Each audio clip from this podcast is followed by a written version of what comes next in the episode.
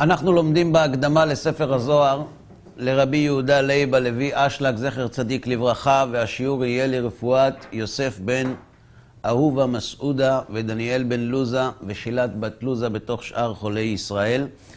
בשיעור הקודם לימד אותנו בעל הסולם שישנם שלושה מצבים במציאות הנבראים.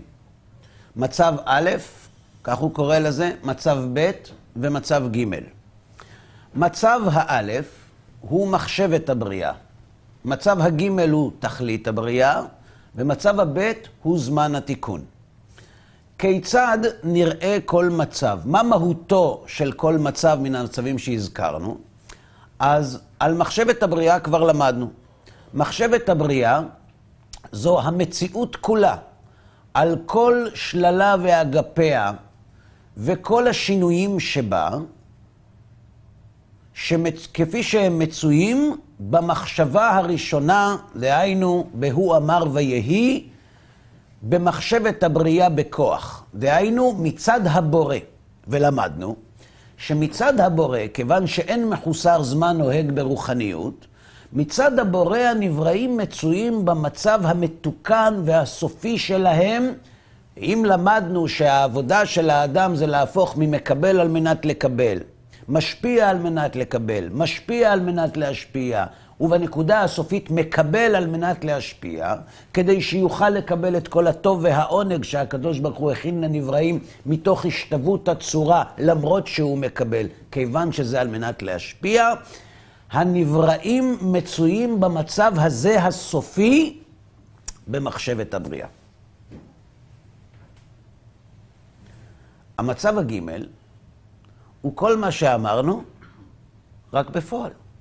דהיינו שהאנושות מגיעה אל התכלית של הבריאה, שצדיקים יושבים ועטרותיהם בראשיהם ונהנים מזיו השכינה. ההבדל היחיד בין המצב האלף למצב הגימל, זה שבמצב הגימל הנבראים מרגישים את אותה שלימות, ובמצב האלף, למרות שמצד הבורא הם מצויים בה, הנבראים אינם מרגישים אותה. בסדר? אז מהו המצב הבית? המצב הבית הוא המצב שהוא מחבר את מחשבת הבריאה עם תכלית הבריאה. כלומר, ההוצאה של תכלית הבריאה בפועל מן הבכוח שבמחשבת הבריאה, זה נקרא עולם התיקון. כלומר, כל מה שאנחנו עושים כאן, זה להוציא מן הכוח אל הפועל את מה שקיים במחשבת הבריאה. זה נקרא זמן התיקון. בואו נקרא את הדברים בפנים.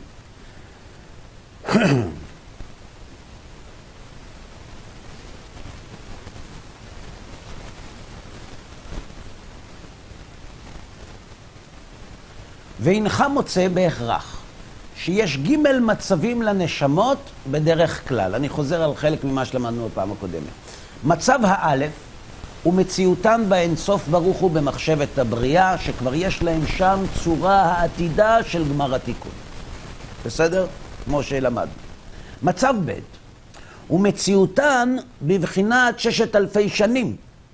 דהיינו העולם הזה, שנתחלקו על ידי שתי המערכות של קדושה וטומאה לגוף ונפש, וניתנה להם עבודה בתורה ובמצוות כדי להפך את הרצון לקבל שבהם ולהביאו לבחינת רצון להשפיע נחת רוח ליוצרם ולא לעצמם כלל.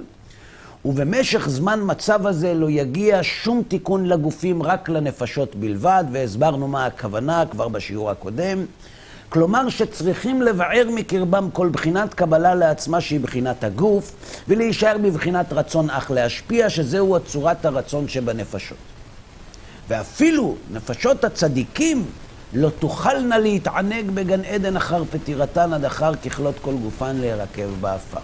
דהיינו עד ביטול הרצון לקבל. בסדר? עד כאן למדנו.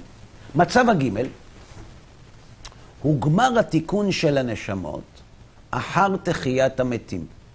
הוא עוד לא הסביר לנו מהי תחיית המתים. אם אתם זוכרים, באחת מששת החקירות בתחילת הלימוד שלנו, שואל בעל הסולם, כיוון שהגוף הוא דבר בזוי כל כך, עד שתכף מעת לידתו נידון למיתה וקבורה, ולא עוד אלא שאמרו בזוהר שמטרם שהגוף נרכב כולו, לא תוכל הנשמה לעלות למקומה לגן עדן כל עוד שיש איזה שיעור הימנו. ואם כן, מהו החיוב שיחזור ויקום לתחיית המתים? וכי לא יוכל הקדוש ברוך הוא לענג את הנשמות בלעדו? למה צריך תחיית המתים? אז את זה עוד לא למדנו, אבל הוא אומר שהמצב הגימל הוא גמר התיקון של הנשמות אחר תחיית המתים. כלומר, לתחיית המתים יש חלק בהבאת העולם מתיקון הבריאה אל תכלית הבריאה. כי אז יהפכו גם את הקבלה עצמה, שהיא צורת הגוף, רצון לקבל לעצמו, שתשרה עליה צורה של השפעה טהורה. כלומר, מקבלים על מנת להשפיע. ונעשים ראויים לקבל לעצמם, כיוון שיש השוואת הצורה למרות שהם מקבלים, הם נעשים ראויים לקבל לעצמם כל הטוב והעונג והנועם שבמחשבת הבריאה. ולמרות שהם מקבלים, עם כל זה יזכו לדבקות החזקה מכוח השוואת צורתם ליוצרם. איך זה ייתכן? כי לא יקבלו כל זה מצד רצונם לקבל, אלא מצד רצונם להשפיע נחת רוח ליוצרם, שהרי יש לו יתברך הנאה שמקבלים הימנו. כלומר, מקבל על מנת להשפיע, זה המצב המתוקן, מפני שהוא מצד אחד מאפשר לאדם ליהנות ולהתענג מכל השפע שהקדוש ברוך הוא הכין לנבראים, ולמרות שהוא משתמש ברצון לקבל, אין כאן שינוי צורה, כי כוונתו לעשות נחת רוח ליוצרו. ולשם קיצור, אשתמש מכאן ואילך בשמות ג' המצבים הללו, דהיינו מצב האלף, מצב הבית, מצב הגימל. ואתה תזכור כל המתבאר כאן בכל מצב ומצב. כלומר, מעכשיו, כל פעם שהוא יזכיר מצב, הוא לא יתחיל לספר לנו את כל הסיפורי, מצב הגימל, אה, מצב הבית, מצב האלף, אנחנו צריכים לזכור מחשבת הבריאה, תיקון הבריאה ותכלית הבריאה. בסדר?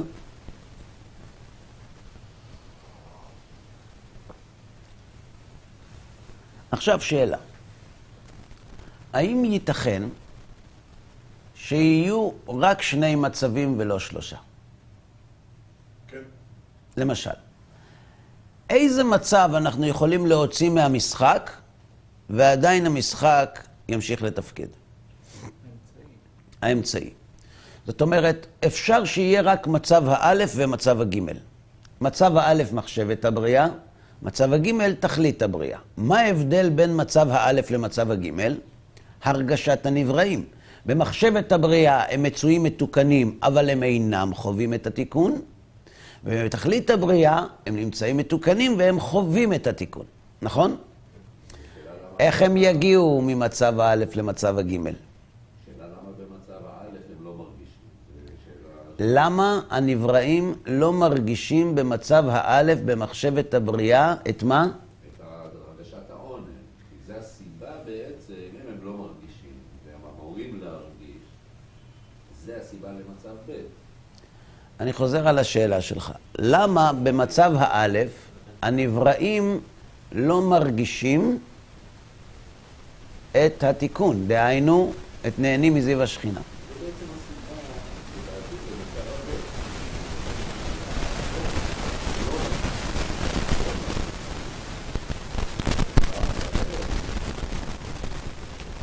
תגיד לי בבקשה, האם הנבראים קיימים במצב האלף?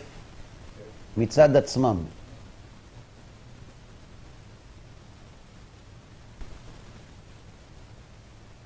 מה אתה אומר? מה זה מחשבת הבריאה? מחשבת הבריאה בשפה שלנו זו התוכנית. האם בתוכנית הנבראים אמורים להרגיש איך הם מסודרים בתוכנית? מקולקלים או מתוקנים? למה הם מתוקנים ולא מקולקלים? כי אין מחוסר זמן נוהג ברוחניות. אבל האם התודעה האנושית קיימת מצד עצמה במחשבת הבריאה? התשובה היא לא. זה נקרא קודם שנברא העולם. קודם שנבראו הנבראים. עוד אין נבראים בפועל. יש רצונו ויש להיטיב. ונבראיו קיימים מצד מחשבת הבריאה, ולא בפועל. מתי הנבראים בפעם, בפעם הראשונה קיימים בסיפור של רצונו להיטיב לנבראיו? מרגע שהם נבראו. הבריאה היא מצב הבית, היא הוצאה מן הכוח אל הפועל. האם ייתכן, בוא נגיד ככה, אתה יודע מה, בוא, בוא נוריד את זה ל...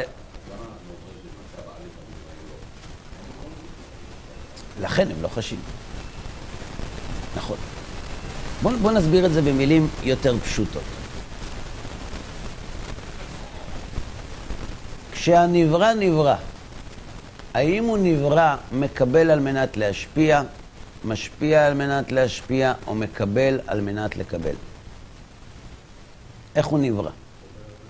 אה? מקבל על מנת לקבל. ככה הוא נברא. האם מקבל על מנת לקבל זה מצב שיכול להתקיים במצב הגימל? לא. כי מהו מצב הגימל? מקבל על מנת להשפיע. זאת אומרת שאם נברא, נולד, נוצר, נברא, מקבל על מנת לקבל, הוא לא מסוגל לשחק במצב הגימל. למה נוצר מצב הבית? כי יש נבראים, והנבראים כפופים לזמן. ואיפה שיש זמן, יש קודם ונמשך, יש עבר, הווה ועתיד. כיוון שאצל הבורא אין זמן, אז הכל נמצא במקום אחד. ברגע שיש נבראים, נוצרת מציאות חדשה, שאמורה להעביר מא' לב', כלומר, ממצב הב' למצב הג'. מצד הבורא אין מחוסר זמן נוהג, הם כבר נמצאים במצב הזה. אבל כיוון שיש כאן נבראים, הנבראים הם כפופים לזמן, וכשיש כפיפות לזמן, התהליך נמתח. והמתיחה מייצרת את מצב הבית. האם זה ברור ההגדרות של מצב התיקון זה, זה לא רק מצב התיקון, זה בריאה ותיקון. בריאה, כיוון ותיקון, קשה לקרוא לזה, אבל זה כל התהליך בעצם נמצא במצב הבית. כל התהליך נמצא במצב הבית, נכון. בהחלט נכון. מצב הגימל הוא מצב של מנוחה, צדיקים יושבים, שהוא תיאור של מצב מנוחה. במחשבת הבריאה אין שינוי ואין הזמן נוהג, אז הוא מצב של מנוחה. ואיפה יש תנועה ושינוי והתפתחות? במצב הבא. ונמצא שאי אפשר שנוותר על מצב הב' אם אנחנו רוצים להגיע ממצב האלף למצב הגימל. האם עד כאן ברור? שאלה שנייה, האם ניתן לוותר על מצב הגימל? מי מחייב את הגעתו של המצב הגימל? מחשבת הבריאה. כלומר, אם מצד הבורא הנשמות מתוקנות, למה מצד הבורא הן כבר מתוקנות? כי העתיד נמצא אצלו בהווה. אז בעתיד מחויב להיות מצב שהנשמות מתוקנות. אז אם יש מחשבת הבריאה, מחויב שיהיה מצב הגימל שהוא תכלית הבריאה. נכון? האם יכול להיות מצב הגימל ומצב הבית בלי מצב האלף? חוץ מבארץ ישראל, שאפשר לבנות בניינים בלי תוכניות. אבל בדרך כלל, אי אפשר, כן, אי אפשר שיהיה מצב הגימל ומצב הבית בלי מצב האלף. כלומר, אנחנו שמים לב שיש כאן שלושה מצבים, נכון? שכל צלע וצלע מדובר בחיוב המציאות. אי אפשר זה בלא זה. וזה מה שהוא כותב. וכשתסתכל בגימל המצבים הללו, תמצא שמחייבים זה את זה בהחלט גמור. באופן שאם היה אפשר שיתבטל משהו מאחד מהם, היו מתבטלים כולם. כי למשל, אם לא היה מתגלה מצב הגימל, שהוא התהפכות צורת הקבלה לצורת השפעה, שנקרא עולם הבא. הרי בהכרח לא היה יכול לצאת מצב האלף שבאינסוף ברוך הוא, שהרי לא יצאה שם כל השלמות, אלא מפני שעתיד להיות במצב הגימל, שכבר שימש שם בנצחיותו יתברך כמו הווה. וכל השלמות שנצטיירה שם באותו מצב היא רק העתקה מהעתיד לבוא אל ההווה. אבל אם היה אפשר שיתבטא לעתיד, לא הייתה שום מציאות בהווה, שהרי מצב הגימל מחייב כל המציאות שבמצב האלף.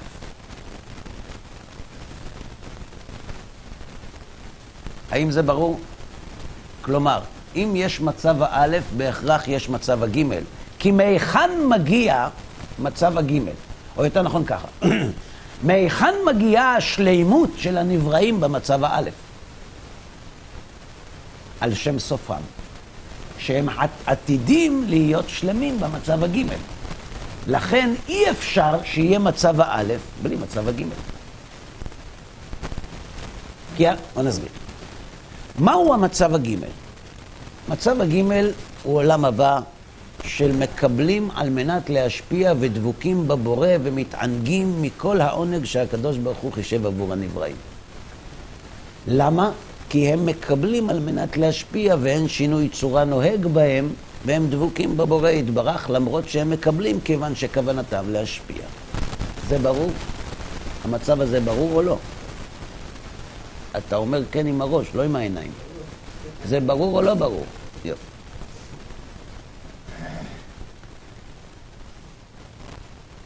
זה המצב הגימל. האם המצב הזה קיים במחשבת הבריאה? אם הוא קיים במחשבת הבריאה, מהיכן הוא הגיע לשם? מן העתיד, נכון? הוא מגיע למצב האלף מן העתיד. מה זה מצב האלף? מצב האלף זה המציאות שאין הזמן פוגע בה. העתיד קיים בהווה. אז אם במחשבת הבריאה יושבים הצדיקים ועטרותיהם בראשיהם ונהנים מזיו השכינה, אפשר שזה לא יתרחש בעתיד? אם זה לא יתרחש בעתיד, זה לא יכול להיות קיים במחשבת הבריאה. חיה לא, המצב הבית לא מעניין אותי עוד. אני קורא שוב. אם לא היה מתגלה מצב הגימל, אין מצב הגימל, אין עולם הבא. שהוא מה? מה זה מצב הגימל? התהפכות צורת הקבלה לצורת השפעה. מקבל על מנת להשפיע. הרי בהכרח, אם זה לא קיים בעתיד, לא יכול לצאת מצב האלף שבאינסוף ברוך הוא. למה? שהרי לא יצאה שם, איפה זה שם? באיזה מצב? האלף. כל השלמות, אלא מפני שהעתיד להיות במצב הגימל כבר שימש שם בנצחיותו יתברך כמו הווה. וכל השלימות שנסתיירה שם באותו מצב האלף של מחשבת הבריאה, היא רק כמו העתקה מהעתיד לבוא אל ההווה אשר שם. אבל ואם היה אפשר שיתבטא לעתיד, לא הייתה שם שום מציאות בהווה. הרי שמצב הגימל מחייב את כל המציאות שבמצב האלף. קורא לזה רמח"ל הנהגת הייחוד.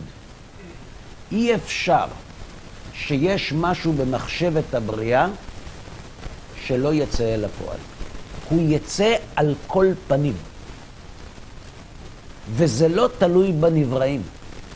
אם העתיד של צדיקים יושבים ועטרותיהם בראשיהם משמש במחשבת הבריאה, אי אפשר שהוא לא יהיה בעתיד, כי כל הקיום שלו במחשבת הבריאה זה על שם סופו. לכן אי אפשר שהוא לא יהיה קיים. האם עד כאן זה ברור? עכשיו עוברים למצב הבא. ומכל שכן, בהתבטל משהו ממצב הבית, ששם מציאות כל העבודה העתידה להיגמר במצב הגימל. דהיינו העבודה בקלקול ותיקון ובהמשכת מדרגות הנשמות, ואיך יהיה מצב הגימל? הרי שמצב הבית מחייב את מצב הגימל. אי אפשר שיהיה מצב הגימל בלי מצב הבית. כי מי הוא המצב המכשיר את הנבראים להגיע למצב המחויב שהוא מצב הגימל? מצב הבית. אז ככה, אם מצב הגימל מחויב כי הוא קיים במצב האלף, מחויב שיהיה מצב הבית.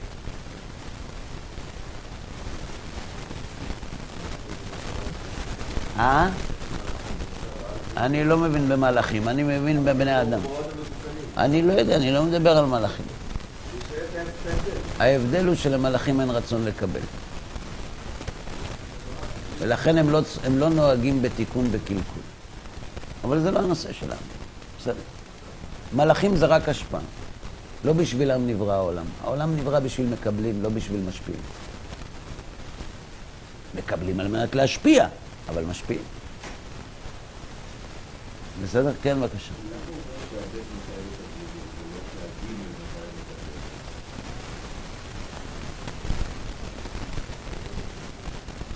איפה אתה קורא?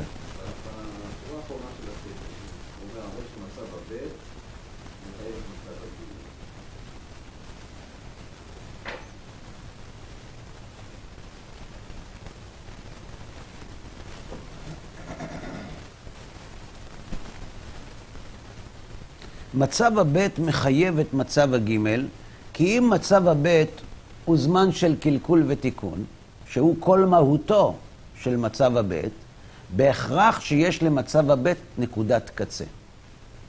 סיום. תיקון. זה נכון. כן. אז מחויב שנגיע... כל ההגעה של ה... מקודם אמרנו... כן. ברור, כמו שאומר הרמח"ל, שהגיל יגיע בכל מקרה. התכלית תגיע בכל מקרה, זה לא תלוי בנבראים. כן. אז למה הוא אומר פה שמצב הבית מתאר את הגיל? יותר, יותר נראה ש... יכול להיות שיש כאן, כאן ניסוח, אה, ניסוח קצת אה, קשה, אבל הפסקה הזאת מדברת על מחויבותו של מצב הבית. ולא על ההכרח שמצב הבית מח- מחייב את מצב הגימל. אם תקרא בהתחלה, בהתבטל משהו ממצב הבית, אז לא יהיה גימל. לכן אי אפשר שיתבטל הבית. כיוון שאי אפשר שיתבטל הבית, מחויב שיבוא הגימל. זה לשון. וכן, מציאות מצב האלף שבאין סוף ברוך הוא, שכבר נוהגת שם כל השלמות שבמצב הגימל, הרי הוא מחייב בהחלט שיותאם זה, דהיינו שיתגלה מצב הבית ומצב הגימל, דהיינו ממש בכל אותה שלמות אשר שם לא פחות משהו ולא יותר משהו. הרי שמצב האלף, דהיינו מחשבת הבריאה, מחייב בהכרח שתתפשטנה מערכות זו לעומת זו במציאות הבית. כדי לאפשר מציאות גוף ברצון לקבל המקולקל על ידי מערכת הטומאה, ואז אפשר לנו לתקנו. ואם לא הייתה מערכת עולמות דטומאה, לא היה לנו הרצון לקבל את זה, ולא היה אפשר לתקנו ולבוא למצב הגימל, כי אין אדם מתקן מה שאין בו. מה שהוא אומר כאן זה כך. המצב האלף מחייב את המצב הבית, כי מהו המצב הבית? זמן של קלקול ותיקום, שבו הרצון לקבל והרצון להשפיע יורדים לעולם, אחד דרך כוחות הטומאה ואחד דרך הקדושה, כדי שנוכל לטפל ברצון לקבל ולהכשיר אותו אל תכלית הבריאה. ואם לא היינו מקבלים רצון לקבל במצב הבית, עם מה היינו מגיעים אל המצב הגימל, שאין אדם יכול לתקן את מה שאין בו. ולכן אין לשאול איך נתהוותה ממצב האלף מערכת הטומאה. כי אדרבה, מצב האלף הוא מחייב מציאותה. ולהתקיים כן במצב הבית. ויודעים למה יש כוח של טומאה, למה יש רצון לקבל מקולקל? כדי להביא את מצב האלף אל מצב הגימל. עוד פעם, מדוע יש רצון לקבל מקולקל? זה נקרא טומאה. מקבל על מנת לקבל. מדוע יש מצב כזה? כי במצב הגימל חייב להיות רצון לקבל.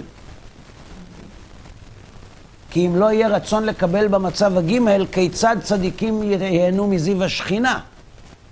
אז איך מתקנים את הרצון לקבל? עובדים, מצמצמים אותו, אבל צריך שתהיה מציאות של רצון לקבל, מקולקל, כדי שהאדם יתקן אותו ויגיע אל המצב הגימל. אז מי מחייב את המצב המקולקל? מחשבת הבריאה. זה לא נקרא רע. מצד הבורא זה נקרא טוב. חז"ל אומרים, וירא השם את כל אשר עשה והנה טוב מאוד, אומרים חז"ל טוב מאוד זה המוות. למה טוב מאוד זה המוות? כי המוות הוא ביטול הרצון לקבל, והוא תכלית הבריאה. כי אם אתה מבטל את הרצון לקבל, בתחיית המתים אתה מקבל רצון לקבל שהוא מקבל על מנת להשפיע, וזו תכלית הבריאה. אז לכן זה טוב מאוד. עכשיו, אני מבקש, אחרי שהבנו את המשולש המחויב מציאות הזה, אני רוצה ברשותכם אולי לנסות להסביר איזו נקודה.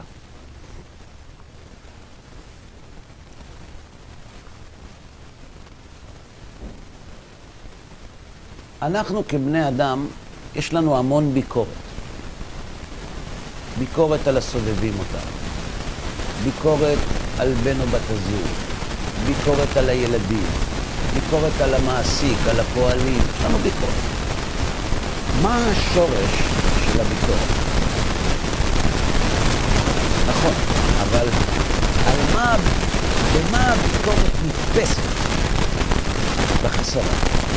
דהיינו, אנחנו מוצאים פגמים בזולת, ומציאת הפגמים גורמת לנו לבקר. אני, אני כרגע לא עוסק בצד הפסיכולוגי, אני כרגע מנסה לבדוק מה השורש של הביקורת. האם לא נראה חסרונות בזולת, נבקר אותו? עכשיו, מה יקרה אם נראה את המבוקר מתוקן, שלם? האם הביקורת תיעלם? אתם מכירים אנשים שמבקרים אנשים שלמים? אני לא מכיר. הם מבקרים אנשים שלמים לדעתנו, לא לדעתם. לדוגמה, זה, אל תדאג, הוא לא סתם נתן כל כך הרבה כסף לצדקה. זה לא סתם. יש סיבות, הוא צריך להלבין כסף, מה אתה חושב? אה, הוא זה, תמיד כל החיים עשה עבירות, עכשיו בנה מחלקה בית חולים שהוא הולך לעולם הבא.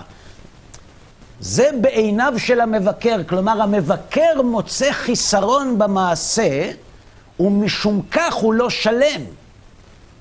אבל האם אתם מכירים אדם שפוי שיבקר דבר שלם? אין לביקורת אחיזה בדברים שלמים. אני מדבר רק בעיני המתבונן. כשאני רואה משהו שלם, אני לא מבקר אותו. כשאני רואה משהו חסר, הביקורת שלי נתפסת פה. ההבדל בינינו זה מה אנחנו רואים, אבל אצל כולם מבקרים כשרואים חיסרון, ולא מבקרים כשרואים שלמות. אצל כולם.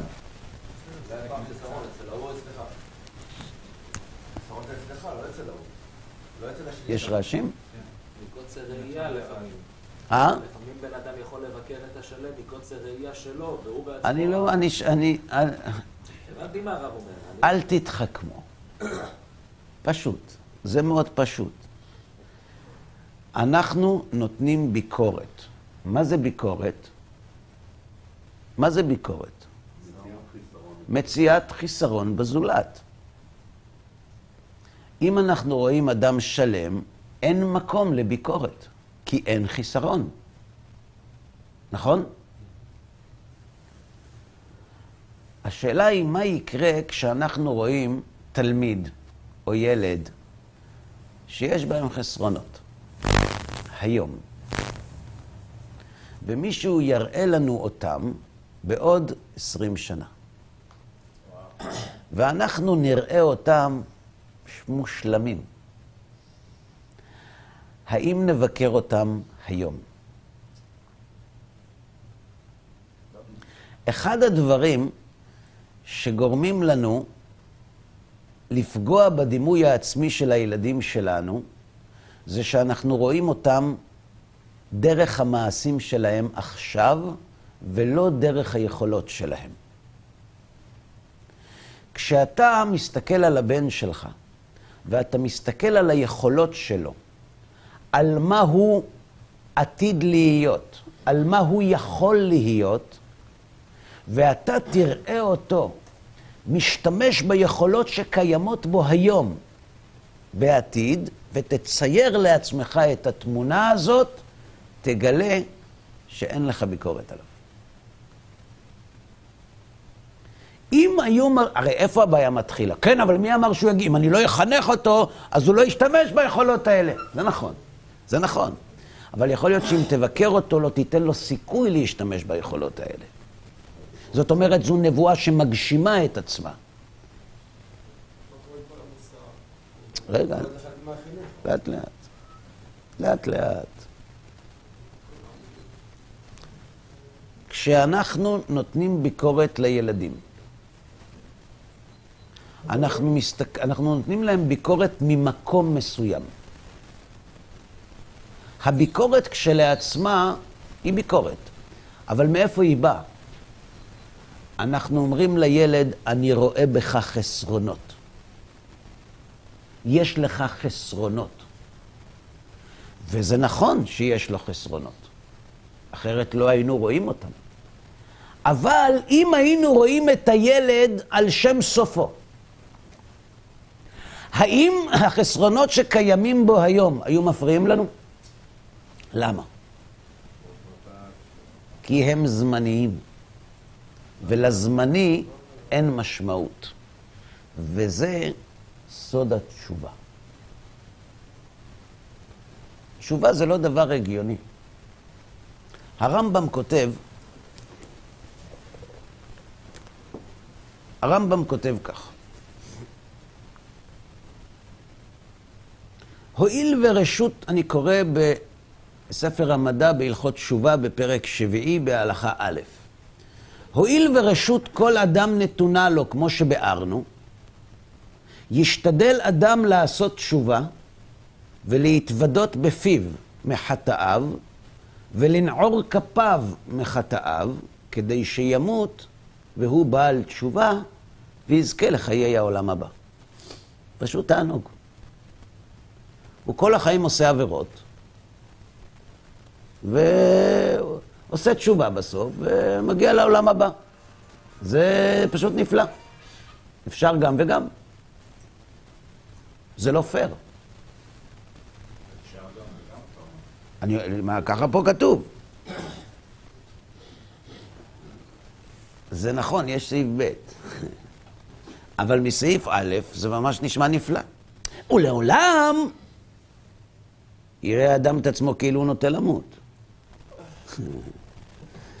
ושמא ימות בשעתו ונמצא עומד בחטאו. לפיכך ישוב מחטאיו מיד, ולא יאמר כשיזקין אשוב, שמא ימות טרם שיזקין. והוא ששלמה אמר בחוכמתו, בכל עת יהיו בגדיך לבנים. עכשיו, אני רוצה להבין את הרעיון של התשובה. איך זה ייתכן שאדם מקלקל ומלכלך ומתחרט? ואז הכל בסדר. אז זו שאלה עצומה. גדולה תשובה שמקרבת את האדם לשכינה, שנאמר שובה ישראל עד השם אלוהיך, ונאמר ולא שבתם עדיי נאום השם, ונאמר אם תשוב ישראל נאום השם אליי תשוב. כלומר, אם תחזור בתשובה, בי תדבק. והתשובה מקרבת את הרחוקים. אמש היה זה שנוי לפני המקום, משוקץ ומרוחק ותועבה, והיום הוא אהוב ונחמד, קרוב וידיד. איך עובד הפטנט הזה? איך הוא מתאפשר בכלל? תשובה, הוא מחויב בשלושת המצבים. במחשבת הבריאה, הנבראים מצויים במצב המתוקן שלהם. כלומר, כשהבורא מביט בנו הנבראים, איך הוא רואה אותנו? חסרים או שלמים? שלמים. וכיוון שהוא רואה אותנו שלמים, יש אפשרות של תשובה. מדוע? מהי התשובה? מה זה תשובה? מה זה שנוי, מרוחק, משוקץ ותועבה? כל מה שמרחיק את האדם מן הבורא. הרצון לקבל על מנת לקבל. שפחה שרגליה יורדות מוות, שהיא שמה דמותה, שהיא טומאה וקליפות, זה שנוא ומשוקץ ומתועב. ומה זה אהוב וקרוב ונחמד? זה רצון להשפיע, שזה השתוות הצורה. מה מאפשר לאדם לעשות תשובה? איך התשובה מתקנת? איך הוא, אתמול הוא עשה חטא, היום הוא חוזר בתשובה. איך, לאן זה נעלם? זה נעלם כי החטא לא נמצא במחשבת הבריאה. החטא נמצא רק בעולם הזה. החטא הוא מצד הנבראים, לא מצד הבורא. ולכן כיוון שהנברא מתקן את דרכיו, דהיינו, עובר ממקבל למשפיע, אין שום משמעות לחטא שהוא עשה קודם. רק כדי לעבור ממצב של מקבל למשפיע, יש תנאים. חרטה, וידוי, קבלה לעתיד, שאלו הם דברים שמבטאים את הרצינות של המעבר משימוש ברצון לקבל לשימוש ברצון להשפיע. כלומר, מהיכן מגיעה התשובה? היא נמצאת כיוון שיש מצב האלף ומצב הגימל. כיוון שמצב האלף קיים, והוא מחייב את מצב הגימל שמולידים שניהם את מצב הבית, אי אפשר שיהיה מצב הבית בלי תשובה, כי כל מהות מצב הבית זה מעבר מקלקול לתיקון. ברור? הרמח"ל לימד אותנו במסילת ישרים שהתשובה מקורה במידת הרחמים. מה זה הרחמים? הרחמים זה דחיית הדין. כלומר, על פי דין, הנפש החוטאת היא תמות. אם הנפש החוטאת היא תמות, מי שישתמש ברצון לקבל, מת. מה אתם מסתכלים עליי? מה זה להשתמש ברצון לקבל? להתקרב לשם או להתרחק? אז זה מת. אז מה זה מידת הרחמים? היא נותנת אפשרות להשתמש ברצון לקבל בלי למות. אז מי מייצר את הטומאה? מידת הרחמים. כי הטומאה זה שימוש ברצון לקבל על מנת לקבל ולהתענג. עולם הזה. העולם הזה, זמן התיקון, הוא מידת הרחמים. הוא מאפשר לאדם לחיות כמקבל על מנת לקבל, כיוון שהוא עתיד להגיע למקבל על מנת להשפיע. אז הרחמים זה לא ביטול הדין, כי בסוף אי אפשר שיהיה האדם בתכלית הבריאה מקבל על מנת לקבל, אבל יש כאן רחמים. זה במובן הרעיוני. במובן היותר עמוק, העולם הזה, יש בו תיקונים שנקראים שיתוף מידת הרחמים בדין. שיתוף מידת הרחמים בדין זה הבאת הנבראים לעולם עם רצון לקבל מאוד דל, שעל ידי שימוש בכוח ההשפעה בתורה ובמצוות ניתן להתגבר עליו. מידת הדין זה רצון לקבל השלם, הגדול, המופרז, שאם הוא היה קיים באדם, האדם לא היה יכול להתגבר עליו, אפילו לא עם תורה ומצוות. וצמצם הקדוש ברוך הוא את הרצון לקבל שבנבראים, והכניס בו רצון להשפיע, ועל ידי שהאדם עוסק בתורה ובמצוות, הוא מסוגל להתגבר על הרצון לקבל הזה. זה נקרא שיתוף מידת הרחמים בדין. אז כל המציאות שנקראת מצב הבית היא כולה רחמים. כי במצב האלף זה דין, ובמצב הגimel זה דין. מקבלים על מנת להשפיע, מקבלים. לא על מנת להשפיע, לא מקבלים. אז כל העולם הזה שכולם מקטרים עליו, הוא רחמים. כן, בבקשה.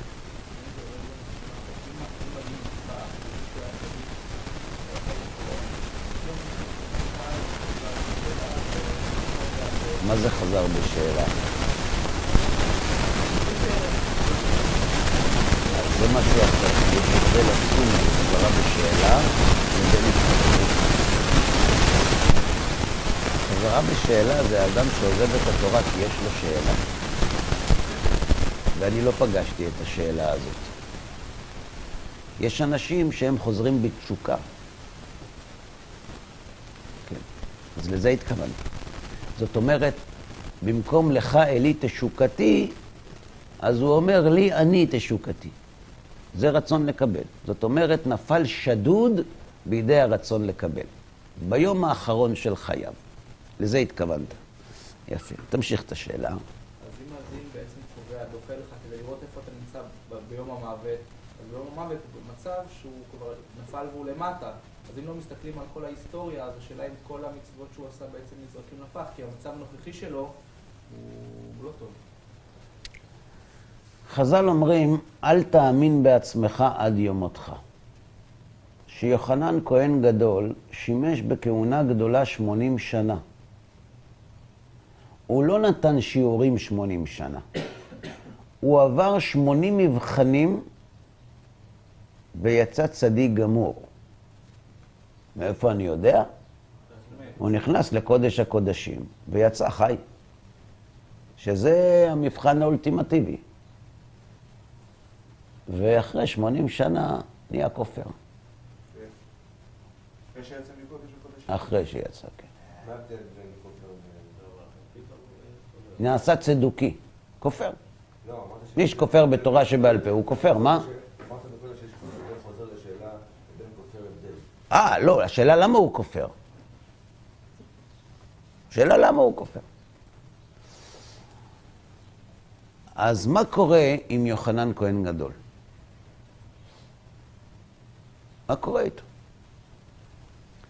תשובה.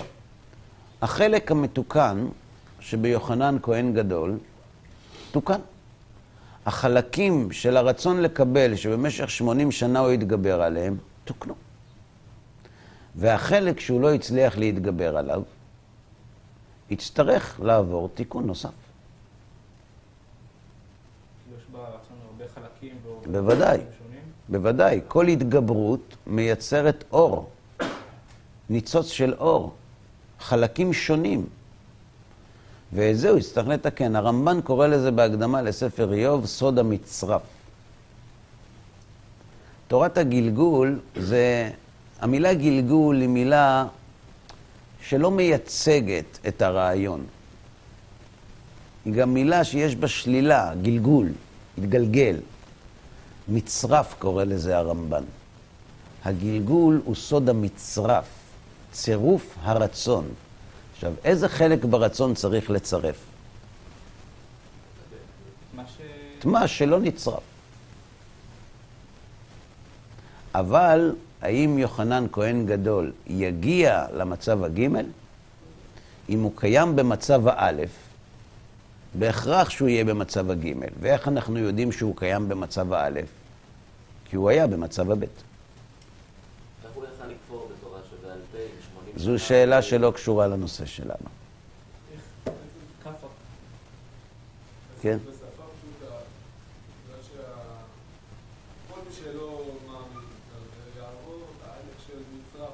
כן. נקרא, לא, סופי, סופי, סופי, בלי לחץ.